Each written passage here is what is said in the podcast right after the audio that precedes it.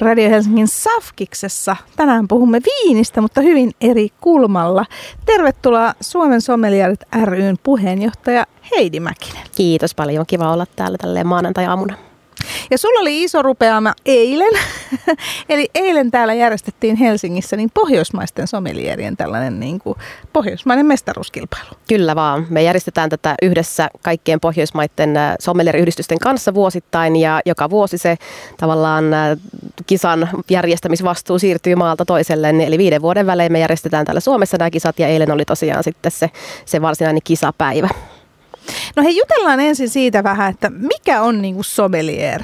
Teillä on tosiaan sommelier-yhdistys, jossa on aika monenkin tyyppisiä ihmisiä, mutta kerro vähän Heidi Mäkinen, että mi- mitä sommelier tekee?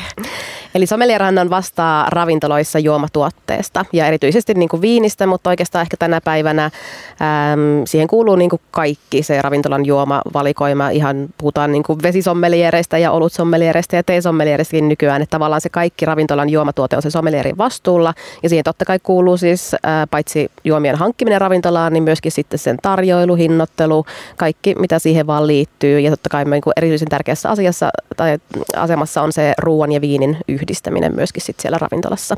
Eli kiteytettynä voisi sanoa, että sommelier on niin kuin viini-asiantuntija, mutta nimenomaan ravintolaympäristössä. No miten tällaiseksi sommelieksi sitten niinku opitaan? Siinä on hirveä määrä tietoa, jos mietitään, että mitä kaikkea sun pitää tietää, kun varsinkin viinit tuntuu välillä just vähän vaikeat lähestyttävältäkin, kun on niin paljon rypälettä ja on aluetta ja on sitä ja on tätä tynnyriä ja ei-tynnyriä, niin miten tavallaan opiskelee ihminen sommelieriksi? No sommelerityö on varmaan sellainen juttu, että sitä opiskelee koko loppuelämänsä, jos sen kerran aloittaa. Eli tavallaan viiniähän voi oppia niin kuin monella eri tavalla. Ihan joka ikinen niin kuin viini, minkä laittaa suuhun, nielasee sen tai sitten sylkäsee pois jossain tastingissa, niin jokainen niistä opettaa. Mutta totta kai on, on olemassa maailmallisia sommelier-kouluja, äm, tai sitten no ehkä jos ei ole sommelier-kouluja, niin viinikouluja ainakin, ja erilaisia viinikursseja, ja, ja tota, kaikissa tastingeissa käyminen, niin kuin maahantuoja järjestämisessä ammattilaistastingeissa ja ä, tuottajavierailuilla, viinitiloilla, niin kaikki tämmöiset niin pienet palaset ehkä opettaa siihen työhön kaikista parhaiten. Ja aika monestihan se menee myöskin niin, että, että mm, ehkä vanhemmat kollegat rupeaa sitten opettamaan, että siellä on vähän semmoista niin kuin mentorointi tai, tai kisälliajatusta myöskin. No miten sä oot Heidi itse tavallaan tullut viinin pariin? No ensin mä aloitin tekemään töitä ravintolassa ja mä siellä ravintolassa innostuin tosi paljon siitä tuotteesta sekä ruoasta että juomasta ja sitten mä kannoin selkä väärällä viinikirjoja kirjastosta kotiin ja rupesin lukemaan ja hurahdin siihen ihan täysin, että olen käynyt paljonkin erilaisia viinikursseja ja viimeisimpänä tuon Master of Winein 2019. Se ei ole mikään helppo kurssi se. No se ei ole, se ei ole helppo koulutus. Se on, meitä on maailmassa vähän reilu 400 ja Suomessa viisi, että se on, se on tota, se on vaativa, mutta toki se ei ole myöskään niin kuin mikään edellytys sommelierille ja aika itse asiassa harvoinkin sommelier menee ehkä ihan niin pitkälle, että Master of Wine on hyvin paljon myöskin ihan viinintekijöissä ja journalisteissa ja opetuspuolella. No teillä on tosiaan sitten äh, tämä Suomen Sommelier ry, Kyllä. Niin jutellaan ensin vähän siitä, että mitä te teette niin kuin yhdistyksen. No yhdistyksen tarkoitus on ylipäänsä vaan nostaa sitä ruoka- ja juomakulttuuria Suomessa esiin ja totta kai myöskin sitä osaamista meidän jäsenistölle äm, järjestää erilaisia koulutustilaisuuksia ja tapahtumia, joissa voidaan niin kuin edesauttaa, ylläpitää ja, ja parantaa vielä enemmän sitä ammattitaitoa. Suomessa on aika pieni kuitenkin viiniskene, eli meidän jäsenistöön kuuluu paitsi sommeliereja, niin myöskin muita viinialan ammattilaisia, mutta myöskin järjestö tai yhdistys on avoinna ää, kannatusjäsenille ihmisille, jotka saattaa olla vain niin viinin ystäviä, viinin rakastajia. Ja yksi tärkeä juttu tietysti on meillä se, että me kannatetaan sitä ammattitaidon kehittämistä sillä, että me järjestetään vuosittain Suomen mestaruuskilpailut. Me ollaan myöskin kansainvälisen sommelierliiton virallinen jäsen yhdistys, joten me osallistutaan myöskin sitten aina kansainvälisiin kisoihin, on ne sitten Euroopan mestaruuskisat tai maailman mestaruuskisat ja lähdetään sinne aina sitten Suomesta edustaja. Ja tosiaan yhdessä näiden muiden Pohjoismaiden kanssa meillä on vuosittain tämä meidän oma Pohjoismaiden mestaruuskilpailu. No mennään tähän kilpailuun, joka tosiaan oli eilen ja minä seurasin tätä Instan kautta ja pääsin sitten sinne illallisellekin sen jälkeen, niin siellä tapasin sitten näitä sommeliereja ja muita, niin tota, mutta kerro vähän Heidi, että mitäs, mi, millä lailla siellä kisataan? Mitä ne kisatehtävät on? No kisatehtävissä on tärkeintä tietysti se, että se vastaa tavallaan niitä erilaisia skenaarioita, mitä siellä ravintolassakin voi tapahtua, mutta totta kai se on kaikille aina uusi tilanne, koska me tuodaan se sommelier tavallaan pois sieltä omasta kotiravintolasta, jossa kaikki tuotteet on tuttuja, kaikki liike, liikehdintä siellä ravintolassa, kaikki palveluprosessit on tosi tuttuja, niin tuodaan heidät niin kuin vähän vieraaseen ympäristöön, yritetään vähän niin kuin tuoda kaikille semmoinen tasavertainen vieras ympäristö, jossa he sitten joutuu toimimaan aikapaineessa ja myöskin niin kuin yllättävissä tilanteissa. Eli siellä on erilaisia skenaarioita vaikka palvelutilanteista, että sulla on esimerkiksi meillä oli eilen kolmen hengen pöytäseurue, joka tilasi pullon valkoviiniä, jota ei ollutkaan siellä, niin sommelierin piti pystyä myymään sitten vastaava pullo viiniä heille. Ja myöskin siinä seurueessa yksi ää, asiakkaista oli sokea, joten piti myöskin sommelieri ymmärtää, että miten, miten palvellaan sokeaa ihmistä, joka esimerkiksi niin kuin, miten se tuodaan se lasi siihen eteen ja kerrotaan, missä se on ja tämän tyyppisiä ää, tilanteita. Totta kai noissa kisoissa myöskin vaaditaan tosi paljon sitä, sitä tietoa, joten sitä testataan ihan siis kirjallisilla teoriakokeilla, ää, myöskin viinin sokkomaistamista, että pystyy analysoimaan sitä viiniä ja tunnistamaan sen ja myöskin eilen esimerkiksi meillä oli ää, neljä sokko digestiiviä tai, tai väkevää alkoholia, jotka piti sitten tunnistaa ja pystyä myöskin kertomaan, että miten ne on valmistettu. Että se on hyvin kattava kokonaisuus, noin sommelier-kisat, minkälaisia erilaisia osa-alueita siellä on. Ja toi on mielenkiintoista, että siinä on tosiaan tuosta pulman ratkaisua, koska toihan ei helppo keissi esimerkiksi se, että jos meillä on sokea ihminen, että miten sitä niin kuin palvella. Mutta ravintola-alahan on, sehän on käytännössä pulmien ratkaisua koko ajan se a, a, a, tota, koko serviisi, että siellä tavallaan yritetään kaikin mahdollisin keinoin tuoda sille asiakkaalle unohtumaton kokemus ja jos siellä on jotain haasteita, niin ratkaistaan ne haasteet. No, miten sun mielestä kilpailijat pärjäs?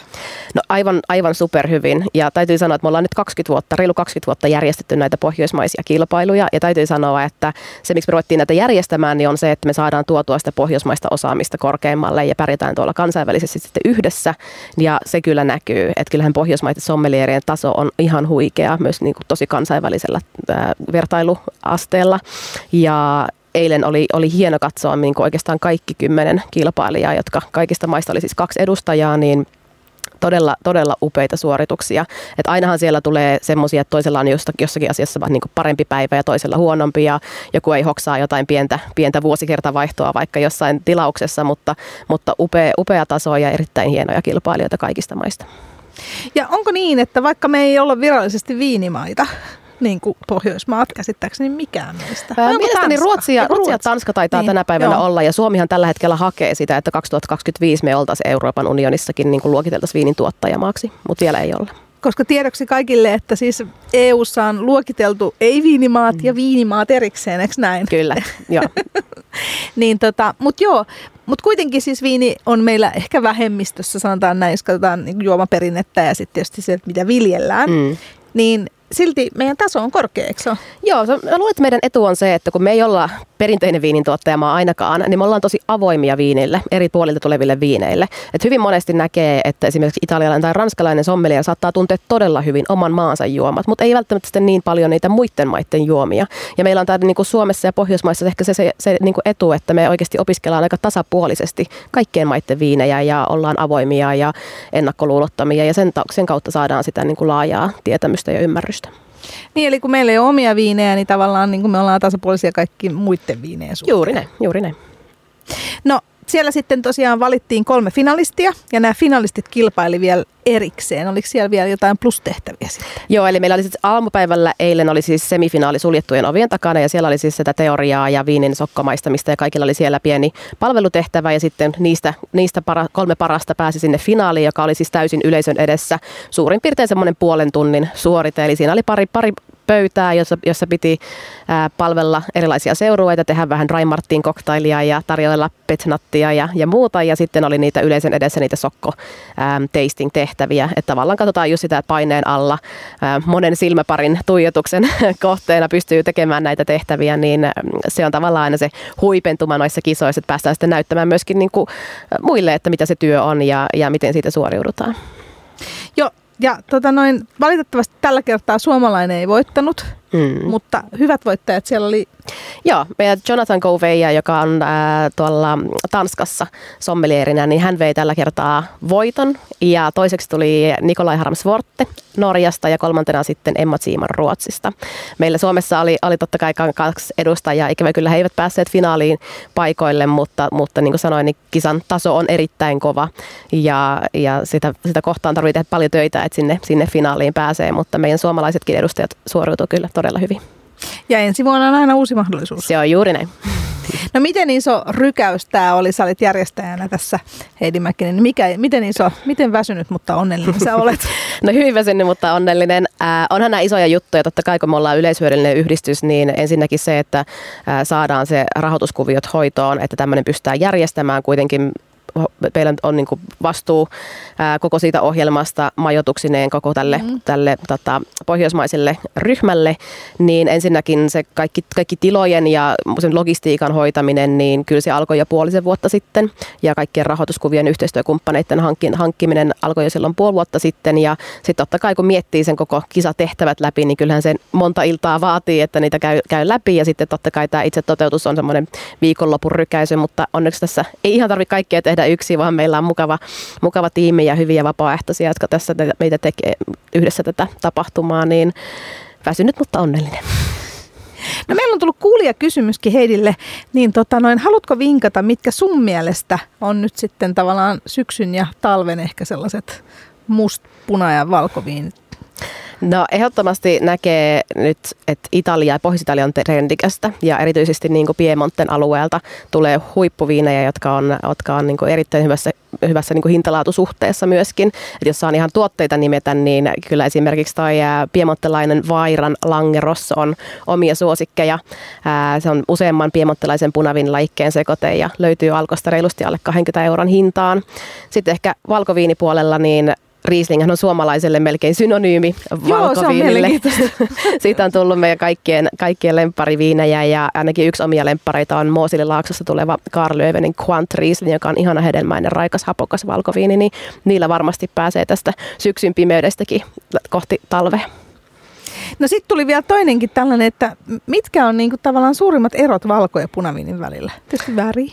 Ää, no ne rypäleet on erilaisia, rypälelaikkeet on erilaisia. Eli punaisissa rypäleissähän se kuori, kuoressa on kaikki se väri, se itse malto, se hedelmälihahan on ihan samalla kirkasta kuin valkoisissa lajikkeissa.